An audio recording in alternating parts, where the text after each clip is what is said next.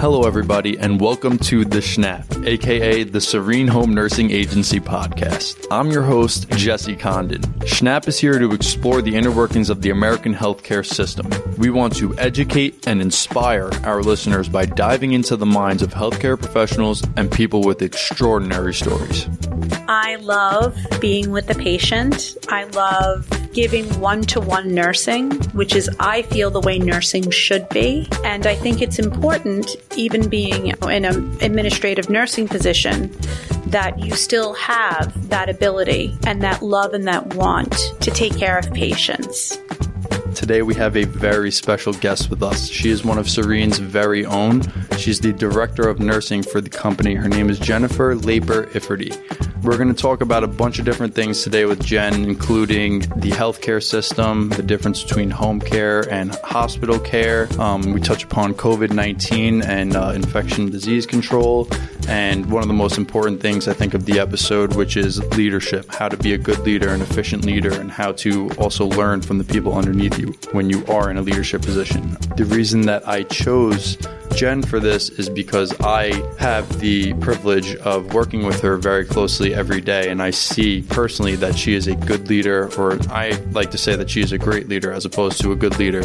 And uh, I want to learn, and I want my viewers and listeners to learn as well just how she does her job and how she is able to become such a good leader. So I'm very excited to have her here today, and I hope you guys are too. Jen, how are you doing today?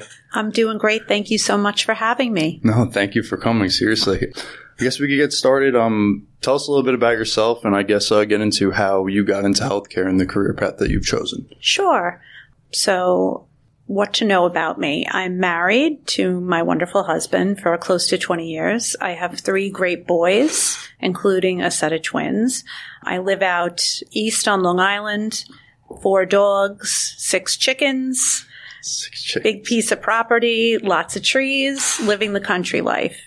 I've been a nurse for close to 24 years now, and it is the best possible career path I could have chosen. Yeah, so I know that you've done different types of nursing. Uh, can you basically explain for our listeners the different types of uh, or different styles of nursing that you've done. I know infusion being one of them and whatnot. So can you elaborate on that a little bit? Sure. I'll take you down my career path and maybe explain little bits of each. Mm-hmm. I started my career as an RN in the hospital, as many RNs do. Mm-hmm. I found it to be great education wise, but not so good in terms of being congruent with my family life. So I left the hospital. I went into home health care. I was a nursing supervisor in home health care. I then became an assistant director of nursing and long term care. And all the while, I worked as a per diem infusion nurse specializing in adult and pediatric infusion and central lines. So, for those of you who don't know, um, Jen, can you just uh, elaborate on what infusion exactly is? Sure. Infusion nursing is the method by how we deliver in IV medications in the home care setting. And why this is preferable is A, it's much more comfortable for the patient to be in their home versus being in an infusion center or a, ho- a hospital setting. And B, it's often much more cost effective in terms of insurance. Okay. I know that working with you every day, we are beginning to implement infusion services here, right? Is there a big opportunity on Long Island? Do you see a big opportunity on Long Island for Serene to expand into infusion services? Is that why you're you've been pushing it so much lately? Yes, for the past couple of years, um, it's been my my love to really bring that to Nassau County and Suffolk County because the infusion, uh, home infusion presence really isn't well established out there. You have uh, most of the companies based in New York City or in Western Nassau, border of Queens. And I feel like we really need to have a local company that is interested in serving Long Island patients in their home. Very interesting. Now, from what I know, you also you're the director of nursing at Serene. All right, you you have a lot of responsibilities in regards to the whole nursing department answers to Jen. But at the same time, are you still work in the field currently for for uh, infusion services, correct? I do. For the past 12 and a half to 13 years, I've worked as a per diem infusion nurse, specializing in adults and pediatrics. So, is there a, a reason why, even though you've gotten to this to this level of directing a whole department, is there a reason why you still like to be in the field that you still go out and do the services for people as opposed to just having your nurses do it for them? I do. I love being with the patient. I love giving one to one nursing, which is, I feel, the way nursing should be. And I think it's important, even being in an administrative nursing position, that you still have that ability and that love and that want to take care of patients. So, do you find it? I don't know if difficult is the word, but do you find it, I guess, difficult to find nurses that have that same mindset as you? Basically, I know just from knowing you personally that you hold yourself to a high standard. So, do you hold your nurses to that same high standard when you are hiring them to do these services for people? Very much so. It's very important to me that they understand that the patient is a human being and that we have to hold ourselves to the best standards of practice in the infusion industry and in the home care industry. So I do look for potential employees who are performers in terms of how I would hold myself up with regards to standards. They need to look at the whole gestalt of the patient. They need to understand you know, there is a family and a system in place also in the patient's home. They need to be able to view the patient critically with a critical clinical eye, and they need to be conscientious, intelligent, out of the box thinkers. And that is difficult to come by. I like how you said how they have to be out of the box thinkers for different situations that may occur. We do, Serene Home Nursing Agency is obviously a home care agency, but you said that you've worked in the, in hospitals as well. Do you find that in hospitals as opposed to homes that you have to have more of that critical thinking or like which one would you th- say i guess is like the more difficult in uh, i guess navigating the the tasks that you have to do that's a really good question in hospitals you may have up to eight patients with different uh, varying levels of needs. Some may need minimal assistance. Others may have some, some pretty significant dementia and others still may have higher needs for other reasons. So you definitely need those critical thinking skills and time management skills. However, in the hospital situation, you're able to lean outside the door and if you need assistance, whether it's with a difficult IV stick or persuading a patient to take medications that are necessary for them, you have that ability to have someone else, another team member come and back you up. In a home situation, it's a little bit different. You're relying on your own skills, your own experience, um, in order to navigate what are sometimes very often sticky situations, whether it's uh, somebody is difficult to gain access to, to give infusion medications or there's other comorbidities that are preventing certain things from happening, whether the patient's not compliant or there's family issues you have to really, I would say, draw on your experience, be able to synthesize that into what needs to get done. Okay. And that can be difficult um, sometimes for someone who's a novice to home care, mm-hmm. even a seasoned hospital nurse. Really, that's that's interesting. So, basically, what I'm taking away from that is, in a hospital, the stress that you have as a nurse in a hospital, you have an excessive workload. You have eight different patients. You're doing eight different things for eight different people, essentially, and that could be stressful. But it's interesting to me that you're saying during home care you have one patient, but the stress is a little different because I mm-hmm. guess in an in a hospital you you essentially have other nurses or doctors that you could say, "What do I do in this position?" and people in home care don't have that. Correct. Yes, correct. There's a lot more autonomy in home care. I mean, you do have backup in forms of 24 hour on call, where there's always a nursing supervisor who can answer questions for you, mm-hmm. but you are really relying on your skills and experience to guide you through what you need to do at home. And I think that just ties us back into question I asked you before about mm-hmm. holding your nurses to a high standard. Now I, I kind of understand why you you uh, shed a little light on the situation as to why you have to hold them to such a high standard because you need to trust them in order to put them in these homes by themselves. Yes, I think it's pretty funny, honestly, that we're talking about you as a leader and and distributing nurses and making sure that they're they're up to your par or up to your standards for nursing because uh, I don't know if you guys know this, but Jen, you didn't you tell me that you never really wanted management abilities or responsibilities, I should say? Yes, this is absolutely true. I was never interested in going to nursing administration. In fact, I scoffed at it as a new nurse, but quickly found myself being promoted up the ladder wherever I was. It's not a pat on the back. It's been a difficult journey, not mm-hmm. a self pat on the back. It's been a, dif- it certainly has been a difficult journey and a learning journey, but I'm glad I'm here. Mm-hmm. I'm happy I'm here. And I would encourage anyone who's thinking about nursing administration to get that wealth of experience in various different areas of nursing and then go for it. I think that's uh it's funny cuz we you and I had a conversation the other day. I said to you that I believe leadership skills can be enhanced. You can teach people leadership skills and you could you could read books and you could listen to other leaders tell you how to become a leader.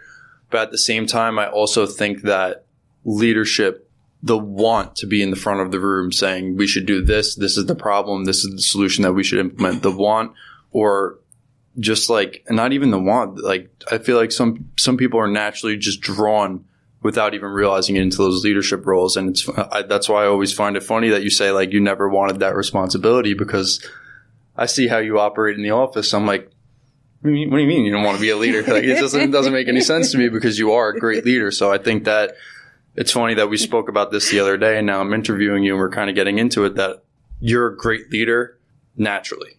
And I think that you also worked many years to enhance your skills on becoming a leader, which even brought you over that edge. And like I said, I think that you're one of the best leaders that we have.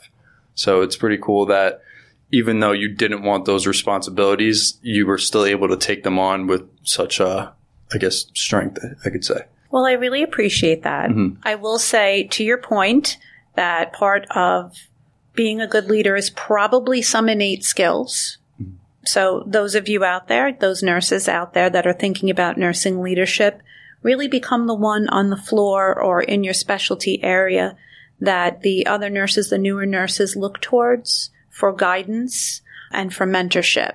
You know, use your skills in that way. Always try to lift up your fellow nurses, teach them whatever you can, and that's my advice. Yeah, that's funny because one of the questions I was going to ask you was what are some of the main things that you look for? And I guess that you look for or look for when you're hiring a nurse. And I guess that's one of the things you look for is that they're able to take on those responsibilities and, and be a leader if you're not around. Is that correct? Very much so. Okay. So on the the days that I do take off, I know that the team that I have now is very solid. And my expectation of them is that when faced with a situation, and we're faced with situations every day, all different types, as you know, Jesse, mm-hmm. all different things happen in a day um, that we deal with expeditiously and to the best of our abilities. But I do expect my staff to handle anything that comes up in the way that I would handle it. And um, in the past eight or nine months, that has become very clear that they are able to do that. And I'm mm-hmm. very proud of that because it's a work in progress. Mm-hmm. Leading a team is definitely a work in progress, but I do look for those critical thinkers, those conscientious nurses, nurses who look at a whole system when they look at a patient, um, not just looking at a problem, but other problems that are contributing to it. And I'm very fortunate to be with the team that I'm with. I think they're a fantastic group, mm-hmm. but it definitely was, you know, we had some hurdles along the way and there was some work that had to be done, but they are a very good group. And I would say, again, for anyone who's really looking to, to be in any type of management role or rise up from staff nurse to really develop your skills, really develop them. I like how you have such, uh, like blind trust in your, in your employees or in the people under you to take care of your responsibilities when you're doing something like this. Like when I asked you, I said, Jen, like I really want to interview you for for the podcast. Like, is that okay? And you said, Yeah. What what day do you want to go? And I was like, the twentieth. You're like, okay, I'll just ha- I'll just make sure that everyone is is doing their thing. And I think that's what separates good leaders from great leaders. Good leaders, I believe, are able to lead the people underneath them or their or their employees, their right hands, their left hands I think that they're able to lead them in the room when they're there. I think a great leader teaches their underlings, so to say, on how to lead and how to take on a responsibility like that when you're not around. So I think that's, like I said, I think that's what separates a good from a great leader. Great leaders are people who enhance the abilities of others. So they're not completely reliant on you when we're not here. Like right now, your phone's not blowing up with problems in the nursing department or, or any, like them looking for solutions. Like I think that you've taught them to a level that they're able to take care of problems when they arise if the big gun isn't around. So, um, yeah, I think that's really what separates being a good leader from a great leader. So, well, Good there's thank, thank you. There's yeah. an old adage that's give a man a fish, he eats for the day, teach a man to fish, he's good for life. Mm-hmm. So my when I came on board at Serene, my um, after I observed everyone because I sort of sat back and observed everyone for about a week or so, and then I developed a plan as to how to develop those supervisors to become great supervisors. Was to teach them the skill set, like you mentioned, mm-hmm. whereas they could be independent and make those critical decisions on their own. And that benefits them greatly, not just the organization or them as my team, but it, it benefits them for their professional development. And that was also a big reason as to why I taught them those skills. Mm-hmm. I really want them to develop professionally as nurses. And, you know, it's been successful so far. Yeah. Just to give you guys a little background, um, Jen worked for us a couple years ago and then where did you go off after uh, working for Serene for a little bit? I went to case management at an insurance company. Okay. So after that, Jen actually came back to us. She came back. she came back to us in February of 2020. So if anyone that lives on Earth knows anything about 2020, it's that right around that end of February, early March, like COVID 19 was beginning to hit and it was spreading around the world, literally around the world, which is a scary thing. So you were coming into the company to be the director of our whole, of our entire nursing department during COVID 19. So essentially, I guess the question I'd like to ask is one, how did that process, how was that process? And two, what have you learned from the beginning of COVID 19 or like the, the original quarantine to now? And how have like the operations changed in the office from when it first hit to now? That's a great question. Mm-hmm. You know, COVID 19 really took us by surprise. Um, we weren't expecting a worldwide pandemic, but that is what we got. Initially, when uh, we had a meeting in the um, the CEO's office in February, it was regarding what what is the expectation of the organization during this time. Obviously, we were going to continue to service our patients, but how do we keep them safe? So myself and the nursing department, we wrote policy specifically directed towards keeping the patient safe that had to do with PPE as well as staff trainings and keeping the staff, the field staff in the loop throughout all, the whole part of the pandemic that was specific to the tri-state area, hitting mm-hmm. the tri-state area, which was during that uh, March, April, May into June, where it was really the worst, where we had the highest uh, morbidity and mortality rates. We were very fortunate, I will say. we were able to keep servicing our patients without any pauses. We were able to distribute the personal protective equipment and acquire it without any issues, and we were able to keep running as a stable department. It was not always easy, and it was a learning curve. The amount of guidance at the time, when this was very early on, from the state and um, county government was not there. I don't blame the state and county government because the information that they were receiving was not always accurate, was spotty, and they often did not have the answers we were looking for. I had been an infection control nurse during swine flu, and um, I had actually contracted swine flu. Really? That was no fun. Go on the record to say that was terrible. Really, that's interesting. I, yes. I, I remember swine flu, when I was I was a kid. I was probably in my early teenage years at that point. Yeah, I know, guys. I'm I'm young, all right. I'm 24 years old. I was a kid when swine flu hit, all right.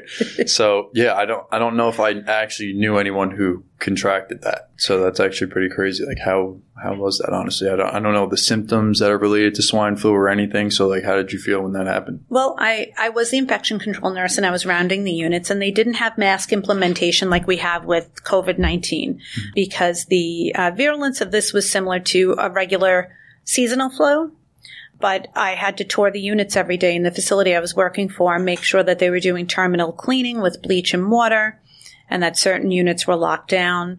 And I was very careful, careful, but apparently not careful enough. Yeah. And yeah, my husband was on um, nursing duty for me for about two weeks straight. Really? And my children were very young and I was quite ill with a high fever. It was fairly miserable.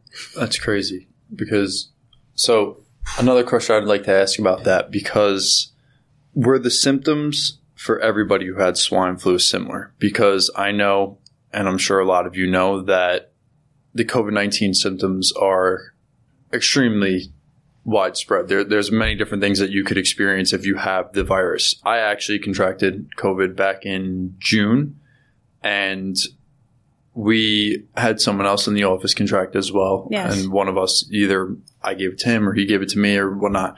And we took the correct protocols and shut down the office. And I'm happy that we were able to, and I'm proud of our, our, our Serene team to say that we were able to, um, keep working from home and working efficiently, uh, when that happened. But getting back to the point, it's a little weird that COVID 19 or coronavirus is, so, like I said, the symptoms are so widespread.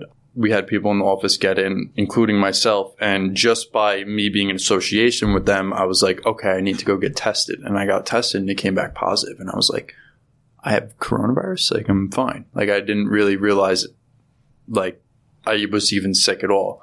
The only symptom I personally had was I was just, I was sleeping a lot. I was just tired. Mm-hmm. So I know some people that don't know, oh, and I lost my smell. I lost my sense of smell. I probably, even now, this is months later, I have like probably 50% of my smell back. So I guess, like, because uh, I, I also know a lot of people who, a lot of people passed away. A lot of people were extremely ill. And then, like I said, there's people like me who didn't have it. So, like, I guess with you being an infection control nurse, is it, this is uncommon, correct? Like, swine flu probably had a, a specific set of symptoms. And and like you know if you got it if this happened but coronavirus is kind of like widespread like i said. So swine flu much like the flu of 1918 had uh, a pretty stable across the spectrum set of symptoms. High fever chills cough upper respiratory symptoms extreme fatigue. And that was pretty pretty much stable across all of the patient population that contracted it similar to the great flu of 1918 what is markedly different with coronavirus is depending on the patient and a whole host of other a whole host of other demographics. You could have someone who has the neurological presentation of losing your sense of smell. Okay. Mm-hmm. Or you could have someone who now has reduced kidney function. You can have someone who has reduced cardiac function as a result of contracting coronavirus, lung function. Um, we've never seen a virus in my 23 years of nursing that is this sophisticated in that it affects each patient differently and with different and differing um, severity. It is amazing and extraordinarily frightening. Very frightening. Mm-hmm. I doubt we will see something like this again in our lifetimes. And my hope is that as time goes on, we have more information. I will say that the ways in which they're treating coronavirus now for patients who have found themselves hospitalized is very different than what we did in the beginning here in New York because the information we had in New York was was very little, very little at the time.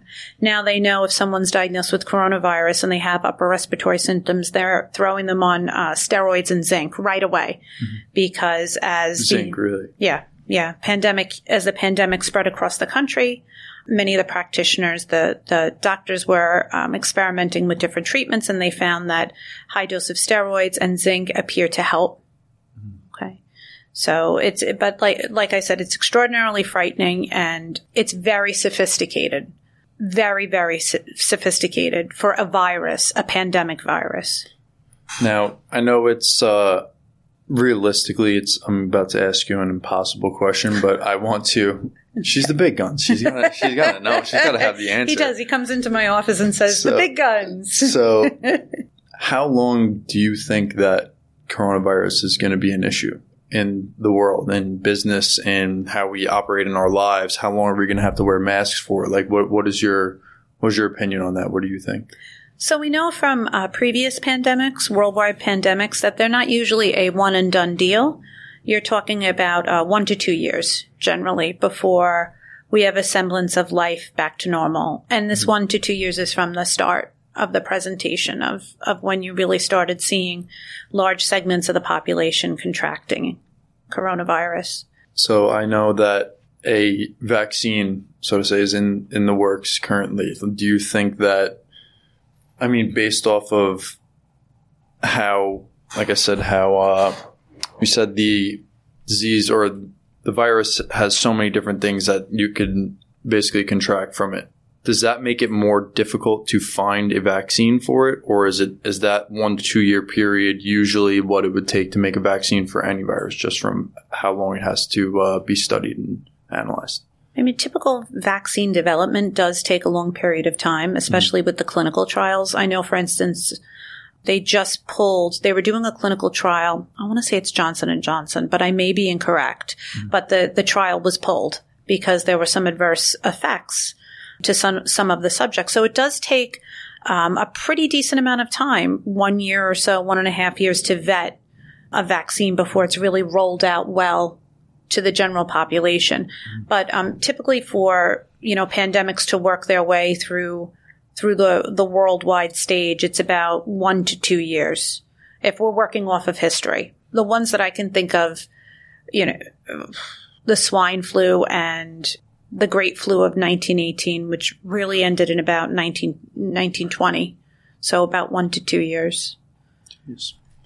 But we're, even though we don't have a vaccine, you said they're giving people steroids and things like zinc. So the death rate is slowing down currently, right? Yes. So, yes. do you think that could be attributed to people just being more cautious, or now that we kind of know how to handle it and take these different steroids or zinc in order to make sure that we don't get the virus? Or well, back in um, March, mm-hmm. February, March, and April, I, I want to say the mortality rate in New York was hanging between five to seven percent, maybe even as high as ten percent mm-hmm. in um, in the city, in the five boroughs. Whereas the rest of the country now, it's it's falling back to about four percent. And I think the reason for that and that's in New York. Uh, the rest of the country now that's is about four percent, okay. um, whereas early on it was much higher. Part of that is because of um, social distancing, wearing of masks, um, enhanced uh, infection control measures. That's a significant mm-hmm. reason as to why that has gone down, that mortality rate. And also for individuals, the patients that are hospitalized, definitely the treatment protocols changing. Yeah, I would, I would, ha- I would definitely agree. And the reason I asked is because I do know that I was when coronavirus hit, I was living in Florida. Uh, I moved back to New York in May, May 9th, I believe. And so when coronavirus first hit in Florida, people kind of just thought it was like a joke.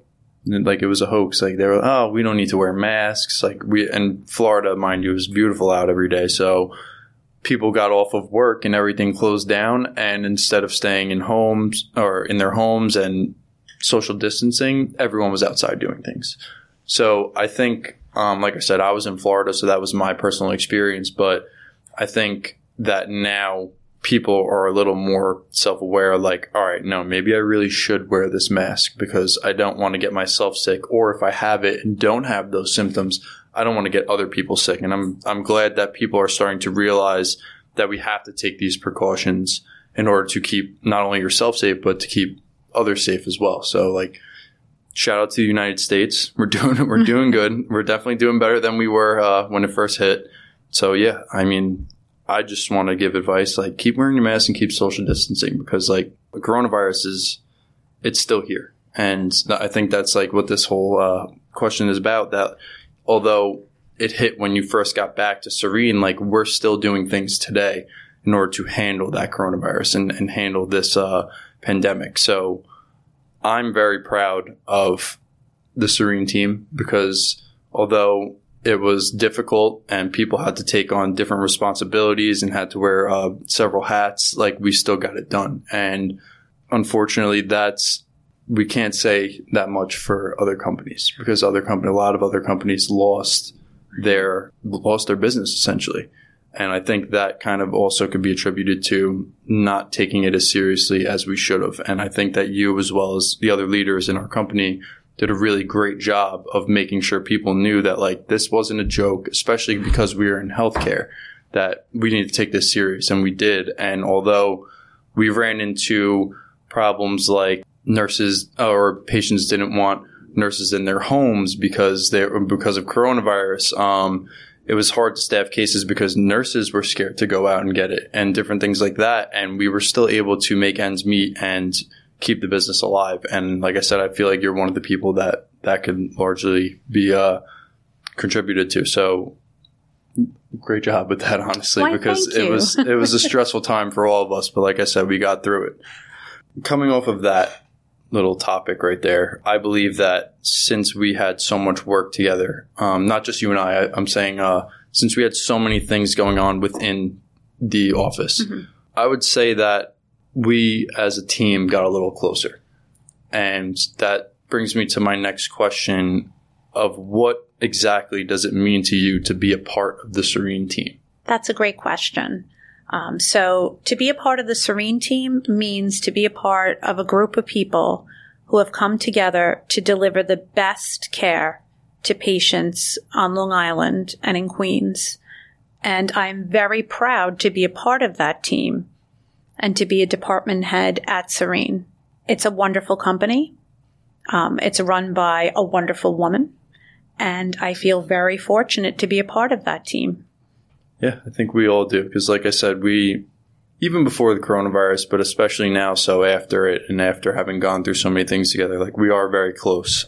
I mean, there's actual family within the company, and then I think the rest of the employees all see each other and their coworkers as like family as well. So I think it's really cool that we have such a closely knit little serene community within the office because it makes work fun. You know what I mean? Like we we find a good balance, and I think this is important for any business, uh, whether it's in healthcare or I don't know blue collar work, any type of white collar job, uh, whatever it is. I think that it's important for you to know your team and to be and to closely associate with your team because if you're not if you don't know each other very well and you have to work together, it's difficult. So I think we find a really good balance. And like I said, I think this is important for every business to find this balance between having fun and getting work done. So we joke around and anyone who's watching this who knows me, I, I'm, I'm the jokester of the, uh, of the office for sure. And I hold myself accountable to my responsibilities. And I think that everyone else does too. So we have fun and make sure that everyone has laughs. I like to come upstairs and make everyone laugh up there, basically brighten up the day.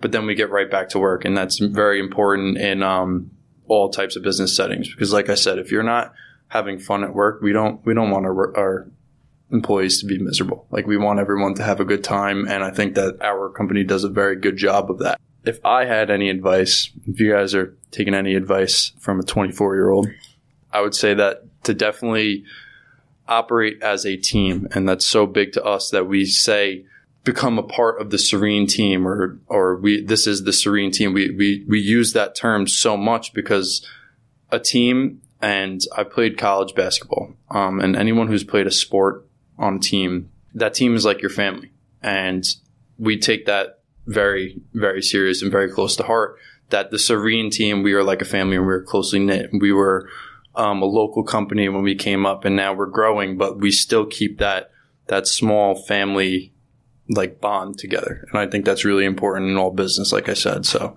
if you're taking any advice from a 24 year old, it's to uh, know your team um, and appreciate them for what they do. And I think that the work goes over a lot more smoothly than if we were just here's this piece of paper that you asked for and walk away. You know what I mean? So I think we do a great job of that. And I'm glad that you're proud to be a part of the Serene Oh, team because, like I said, I, I feel like we all are.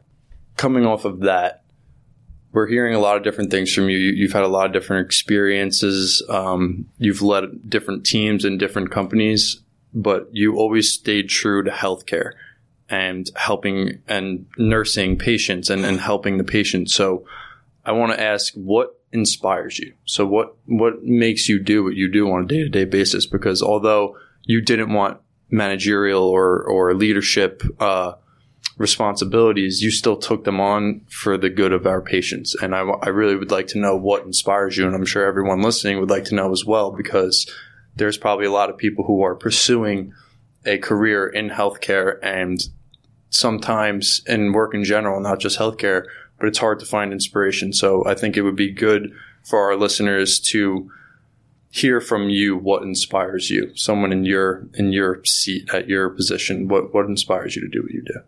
Well, on a personal level, my family, um, of course, every day inspires me to get up and be the best and do the best that I possibly can. In my professional life, I would have to say that I've always wanted to care for people in the best possible way that I could. And I want to continue to do that in a leadership role. And so my team inspires me. My patients inspire me every day. I feel very fortunate to be at Serene and to have that ability to affect the lives of people every day for the better. When I hear a positive story from a patient or a patient's family or from one of my team members, it brightens my day and just again verifies that I'm in the right place doing the right thing every single day. That's awesome. And if you guys are listening and not uh, viewing the video, Jen's got a, a smile from ear to ear right now. So like what she's talking about is like truly genuine. And I think that's a, a really cool thing because some people do their job for money and that's fine. Um, we all need, we all obviously need money to live. We need money to pay our rent, pay our bills, to pay for food, pay for our kids' sports. I don't have kids yet, thank God. Um, but yeah, I think it's really cool because um, Jen is one of the few people that I could like truthfully say that when I see her doing her job, she's just genuinely happy every day and doing her job, and that's that's awesome. Because uh, I actually was recently speaking on a friend of mine's podcast, and we were talking about how it's not it's not often that you find a job that you just love to do, and for someone to find a job that they seriously love to do, they're genuinely very lucky. So like you're one, you're part of that that small percentage of people who just love their job. Like you get to go in. I feel like for you, it's not work, even though it is. It's it's really not. So I think it's great that just caring for people and helping them in their in their uh, homes, essentially in the comfort of their homes, and making sure that they stay healthy. You truly just take pride in the fact that you do that, and it makes you happy. So that's that's really awesome. But saying that brings me to another question that I'd like you to answer because I'm interviewing you, and this is this is my podcast. I'm the host. You have to answer the questions that I ask. promise I so. will. Promise. Um, I, we, like I mentioned before, Serene started out very small. We started with one case, literally. And, uh, I was lucky enough to be there from the beginning of the company and to see how it basically manifested into what it is today. Do you think that because we were, were that, that closely knit team and that we, we were like I don't like to use the word mom and pop shop, but like you, you, you understand that like we were, we were like a family, it's a family based company and it grew from something very small into something pretty large and it's still growing.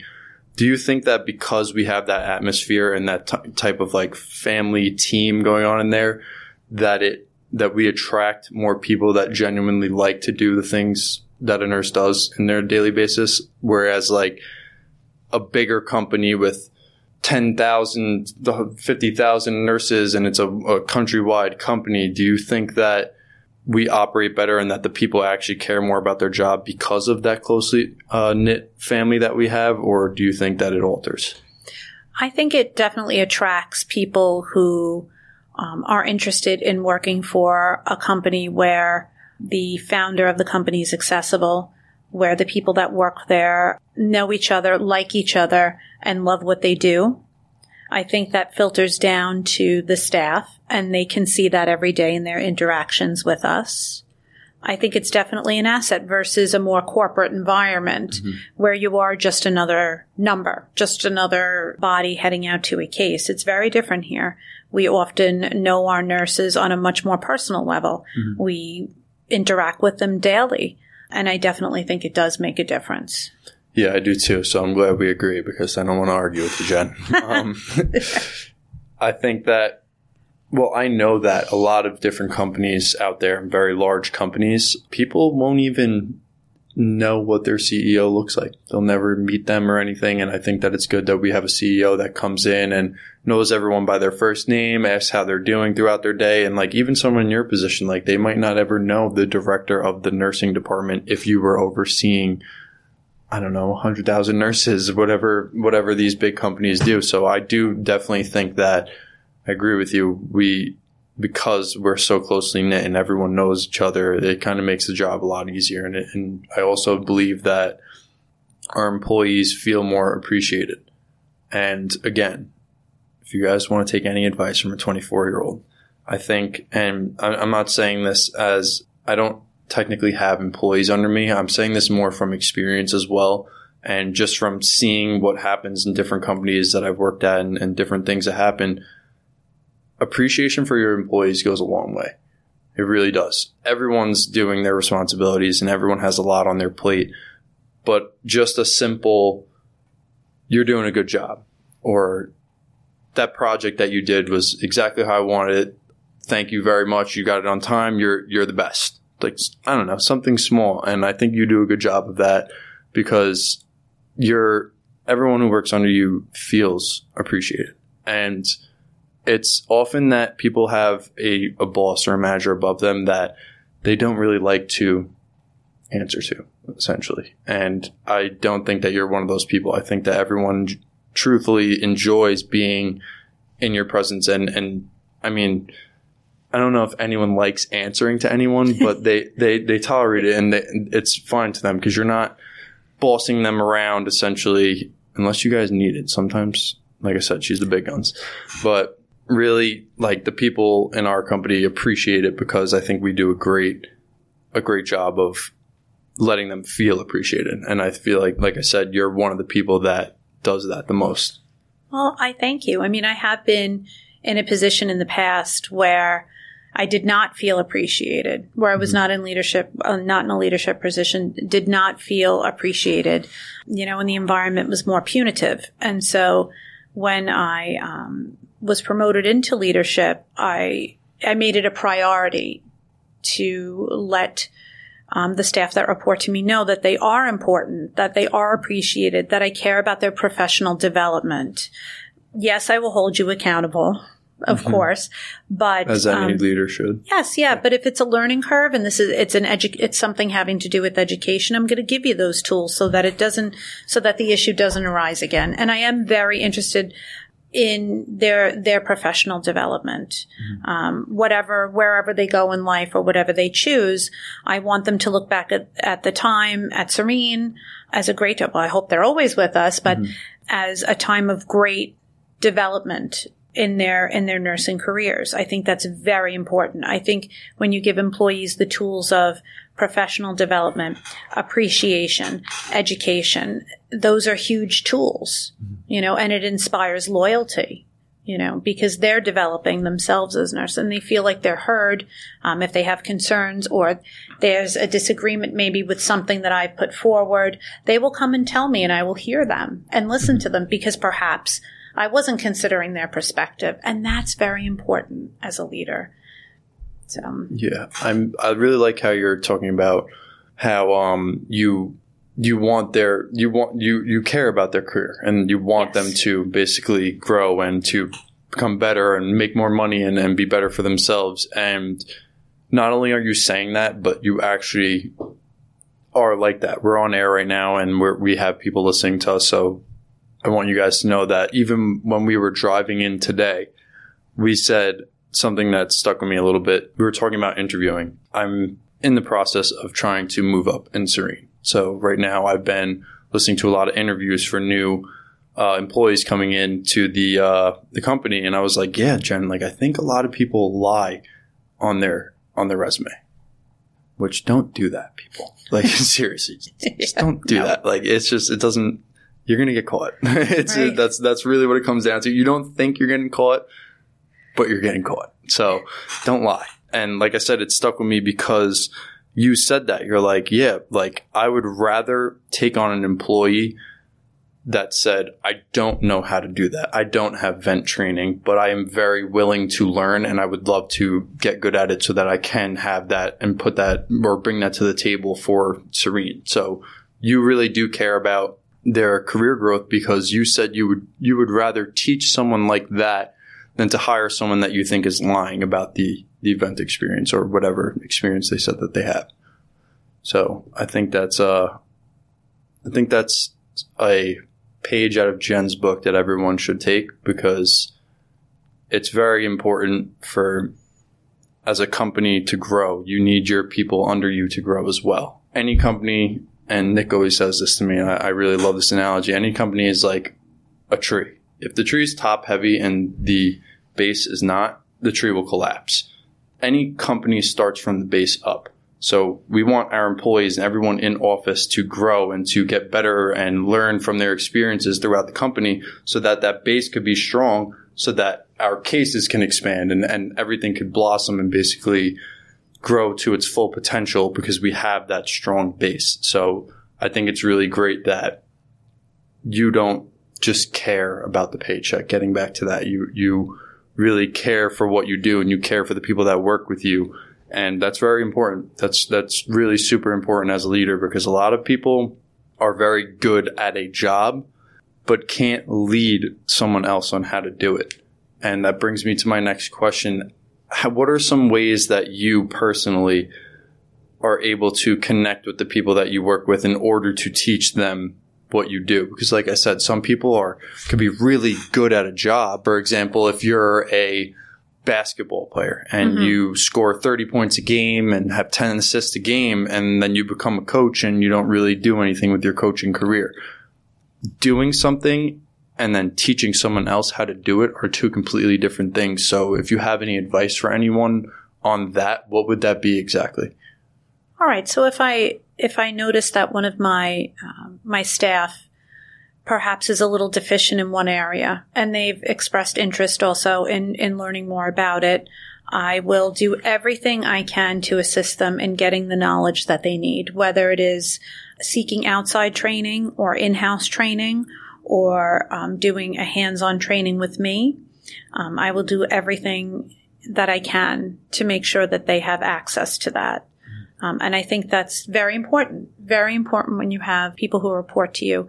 You you want them to be have a, a breadth of knowledge, and in order to facilitate that, there's times where you're going to need to teach them. Mm-hmm. Um, and the best way to do that is really to approach in a non-judgmental manner and say, "Hey, you know, I noticed that, um, you know, X, Y, Z. Do you think perhaps, you know, you'd like to learn about this a little bit more in depth?" Mm-hmm. And anytime that I've used that approach, the employee has said, absolutely, I'd love to. I've never had anyone who was not open to learning. Mm-hmm.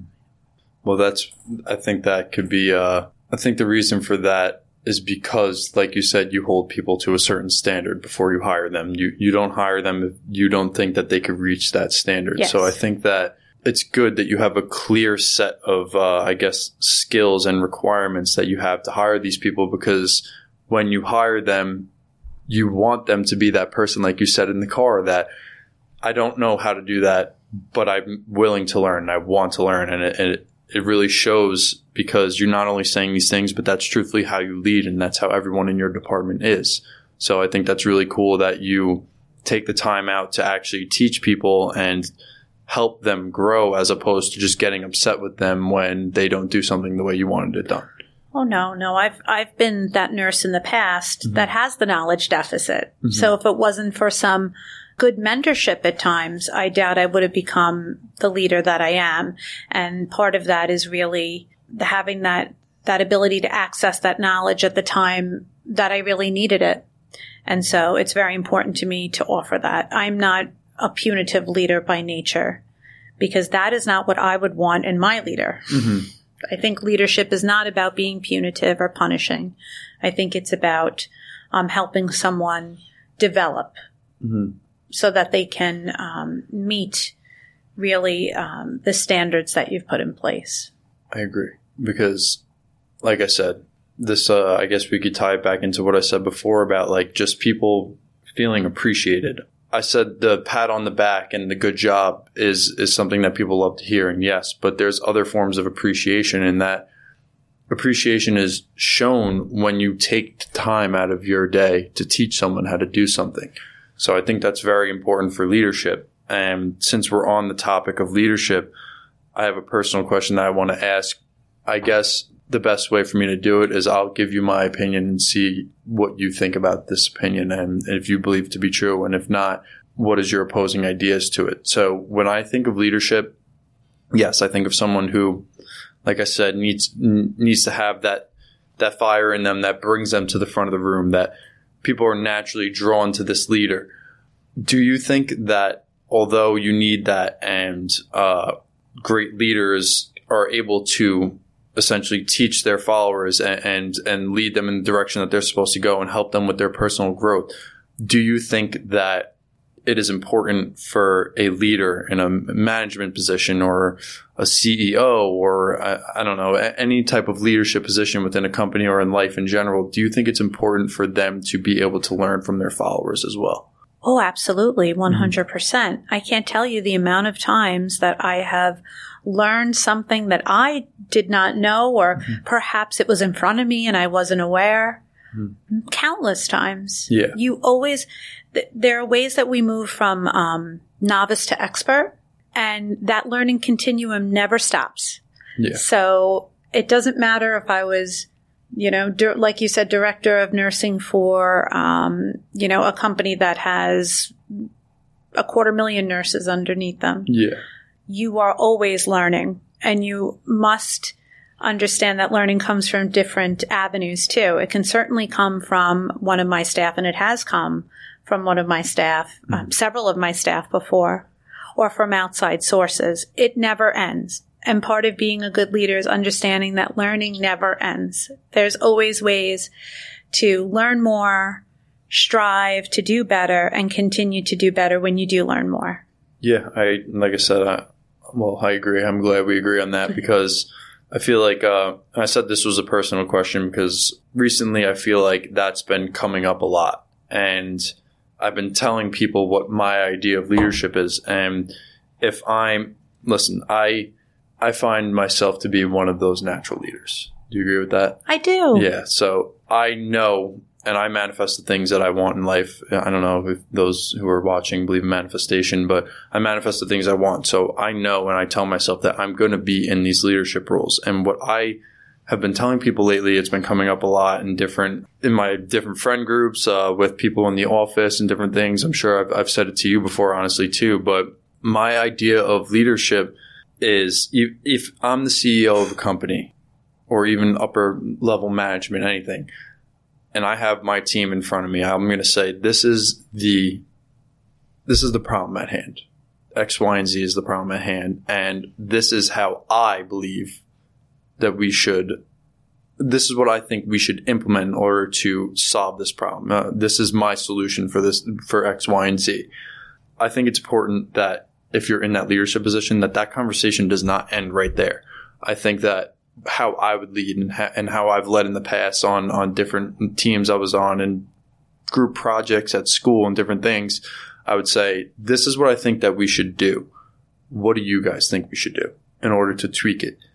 And I think that's like really important as a leader and even as like teammates. Uh, even like I said, group projects. Like if you don't have a so like a specific leader of the group, it's still always good to hear everyone's ideas. And I I feel like I'm usually the person when I'm leading, if someone is isn't talking, I'll be like, "Well, what do you think about this?" Like, call them out on it because I want to hear as many ideas as possible in order to attack that X, Y, and Z Mm-hmm. and find the correct solution. Because, like you said, as a leader, you're always learning, even from the people under you. And I truthfully believe that no one on this planet knows everything, and you're just you're you're always look at your face when you said like, yeah, Yeah. yeah no one knows that Nobody no. because some Mhm. people some people act like they do and i think it's really important for a leader to be able to learn from the people under them and say hey i thought my idea was good but their idea how they tweaked it is actually a lot better we should do that and i think that people lose sight and they let tide, uh, they let pride take over and basically say oh i don't want to do that idea because it was mine um, i'm the leader of the group so we should do it this way but i think it's very important to take their ideas in and think about the success of the company or the the accepts the success of the um the team project. If the idea is best, it should be implemented. And I believe that in business, I believe that in any type of I don't know, working scenario. So I think it's very important that leaders are able to learn from their employees or people underneath them. And like you said, you you learn things every day, correct? Like from people underneath you. Oh, absolutely. Yeah. Absolutely. And, um, you know, you, this is a title. I have a title. You put your ego aside because every day you are still learning. Um, and I think a very valuable tool to your point is having open forums with your staff where they can voice how they feel and voice their suggestions. So I can certainly say I'm this is how I feel we should tackle this problem. And I have morning meetings with my staff every day. Yeah. This is how I feel we should tackle this problem. My staff are confident and they understand that they can give me feedback and and also voice their suggestions and we will discuss it as a group and come up with a solution as a group. And I think that's very valuable too. Yeah. Getting back to the uh, the essence of this podcast and what it's about, um, we've been speaking a lot about business today, and I love that. I, I, I love that we're we're hearing advice from someone who's in a position of leadership and how we're hearing her advice on how she should uh, or how people should basically conduct themselves as a leader within a company. But I want to get back to healthcare a little bit, and I have a question written down here that says, "If you could do anything to improve healthcare in America, what would you do?"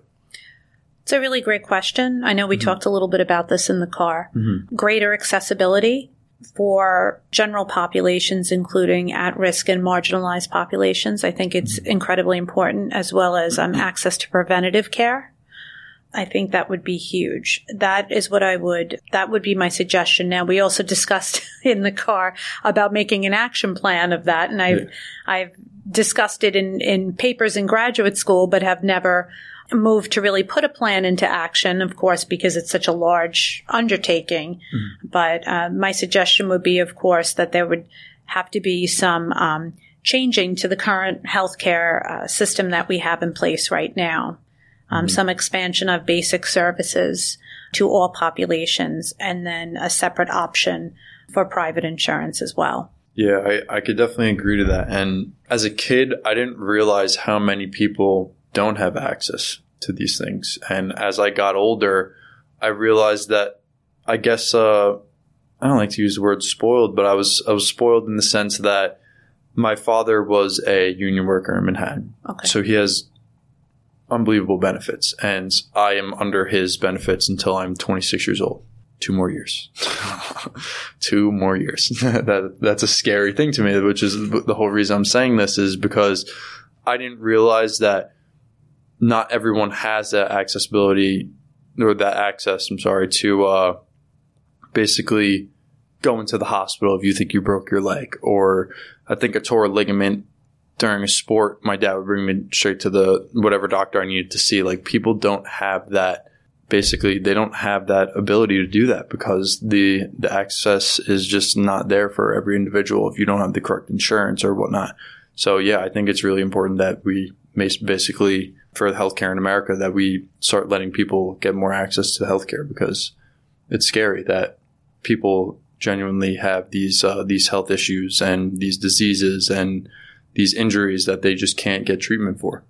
And yeah, like I said, that's a that's a scary thing. Mm. All right, so um, I think we have done a great job here today of answering one of the questions that I brought to the table for you because even though like I said you're the big guns I'm always picking your brain. I think I learned a lot about you today which is really cool because uh, we also learned about your leadership abilities and how to become a leader and how to be a, an efficient leader. So now I know not only your ideals and how you implement them but like I know you more as a, as a leader now so I thought that was really cool and uh, I thank you very much for coming out here and taking the day out of your your job to uh, basically have be on my podcast or be on the Serene podcast. And yeah, like I said, thank you very much for coming out here, Jen. I'd love to have you again soon. And yeah, thanks for having me. Bye bye, everyone. And it was a pleasure.